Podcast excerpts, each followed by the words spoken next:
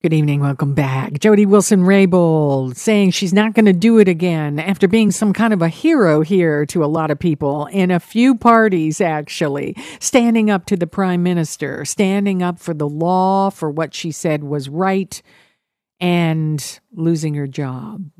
And then running as an independent and winning and sending a message. And now she just says it's too toxic. She's not going to do it there's got to be a lot of meaning in that. And Jody Wilson Raybould really being a a stand-in, stand-up person for a lot of people across this country. And I will say, for a lot of female politicians in who donated to her cause, and I know they were not in her party at that time. Joining us as we discuss it, Ken Coates, Munk Senior Fellow at the Macdonald Laurier Institute and a Canadian historian. Ken, welcome. Good evening.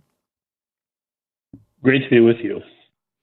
Ken, Jody Wilson Raybould really stood out, as I said. I mean, I know people in other parties, even elected officials in other parties, who donated to her when she was raising money to defend herself. And now she's making another turn, saying it's just too toxic. How are you looking at this? What does this what does this stand for? And and what about what is she leaving behind in her path?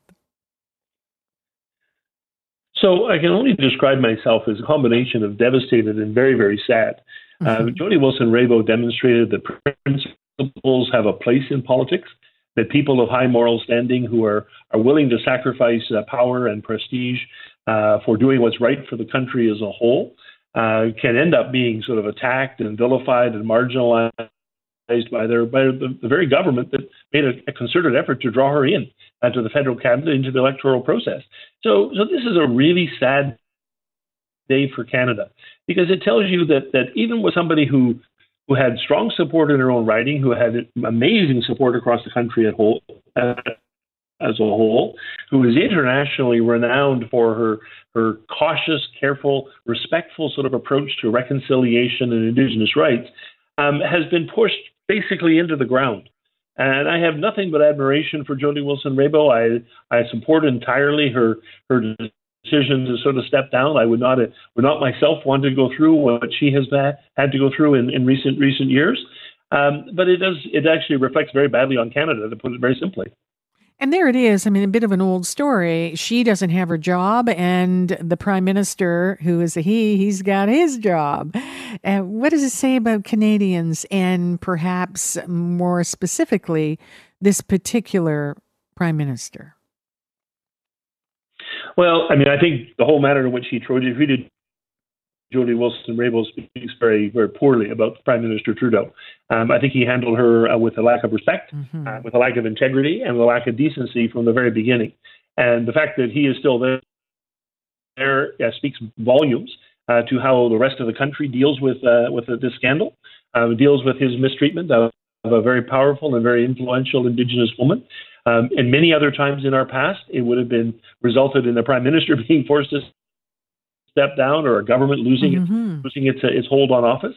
Uh, it didn't do those this time around, but I think Canadians need to think very carefully about what that says. Uh, remember that Jane Philpott also lost her seat, mm-hmm. and mm-hmm. and Jane Philpott was one of the most uh, accomplished of all, all of the Liberal cabinet ministers in the first term. She was a, she was and is a remarkable human being and she'd been extremely successful in the job that she was doing. And and she she could have easily stayed there. The rest of her the rest of her cabinet colleagues just stayed in office and didn't say a thing. They didn't say a whisper. Um, and and I thought that the loss of Jane Philpott, the fact that she wasn't elected, said made me sad. The fact that Jody was reelected made me happy uh, because I thought maybe there's hope here. And I was going into this possible election election season that runs ahead of us, and thought, you know, having Jody run for a third time, and I hope she doesn't mind me using her her, her first name. Rainbow's a a, a friend, um, and and and she, you know, if she'd run a third time, you would have had a chance to say, you know, highly principled people do have a place in in Parliament. Uh, instead, what you're being told by by Jody, and she is one of the strongest people I know, by the way. Uh, anybody who dares suggest that she's a, a weak and she should have she's mm-hmm. running away or anything like that is utter nonsense. She's powerful. Uh, she's going to have 10 times the influence of any cabinet minister outside of government or any and a 100 times the influence of your average, average member of parliament when she steps outside. Um, you know, she's not she's not she's not a coward. Uh, she's just realized that fighting within Parliament is a is not a way to actually make a constructive change in this country. And what a terrible sign that is. Uh, if you, you don't mind me putting it, making a connection here, mm-hmm. um, you know, uh, Catherine uh, McMullen has also stepped yeah. down.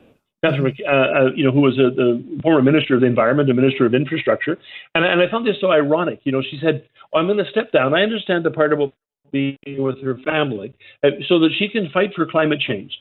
So she's a cabinet minister with responsibilities in areas that overlap with the climate, who was formerly the environment minister, and says basically, I'm going to leave the federal cabinet so mm-hmm. I can fight for climate change. And you think, wow, what is. It's true. What it says in red. I think that's yeah. Jody, Jody Wilson-Raybould would say as well. Abs, absolutely, but it's devastating. I mean, it is. And what does it say about our government, Ken? What does it say about our government? And we could be heading into the polls. Is this going to hang like a stain at all, in your opinion? So, so here's here's the thing I worry about the most. Mm-hmm. I think this will have no impact on the electoral success of the Liberal Party of Canada, and I think that will speak volumes to a country that does not understand parliamentary democracy, that does not understand politics, that whose interest in the future of this country is a mile wide and a quarter of an inch deep, and basically says, "What will you put in my own pocket?" Um, I think, in fact, we have an existential crisis in this country where our political process has lost its authority, its moral strength, um, and its value. And, and, if you've got a situation where the Jane Philpotts and the Catherine McLaughlin McKinnons of the world and, and, the, and, the, and the Jody Wilson Rayboulds are outside of office, Five years ago, those were three of the most influential and powerful women we've ever had in this country. And we have three of them stepping aside, uh, all out of the Liberal Party, uh, because they could not deal with this government. But, but you know, the, the electors in Jane Philpott's riding turned her down. Um, Jody Wilson Raybould won really only because her the riding had three other strong candidates, and they sort of divided up, and she didn't win by very much. You know, so so I actually I, I'm very somber today, and I've been very somber for, for about a year or so now, because quite frankly, the issue here is no longer the government. The issue is no longer Prime Minister Trudeau. Prime Minister Trudeau is an open mm-hmm. book. I mean, good it's gracious, Canadians, Canadian voters every day. It is it is Canadian voters, mm-hmm. and it is a media that lets them off the hook way way mm-hmm. too often. Um, and it's a lack of, quite frankly, I think it's a lack of respect for Canada. And, and because a country is only as strong as its institutions. And we now have a situation where the House of Commons and the parliamentary process has been rendered largely powerless. We know that the Prime Minister's office runs most everything. Uh, the cabinet ministers have almost disappeared. We have a Minister of Defense who, in any government in the last half century, would have been kicked out of office months and months, if not years ago, still hanging on for goodness knows what political reason. And and you look at those sort of patterns and you think, and the country as a whole is just sitting back and wondering when they get to go to the bar and go to the baseball game. And and I would despair about a country that cares so little about its parliamentary processes. Yeah, there's apathy here. You know, a final question. We often compare ourselves to the United States. We've been there's been some concern that what's happening in the United States, which has its own version of what you're talking about, is worrisome. Canadians getting, as um, I always say, a bit chuffed with ourselves that we're this and we're that.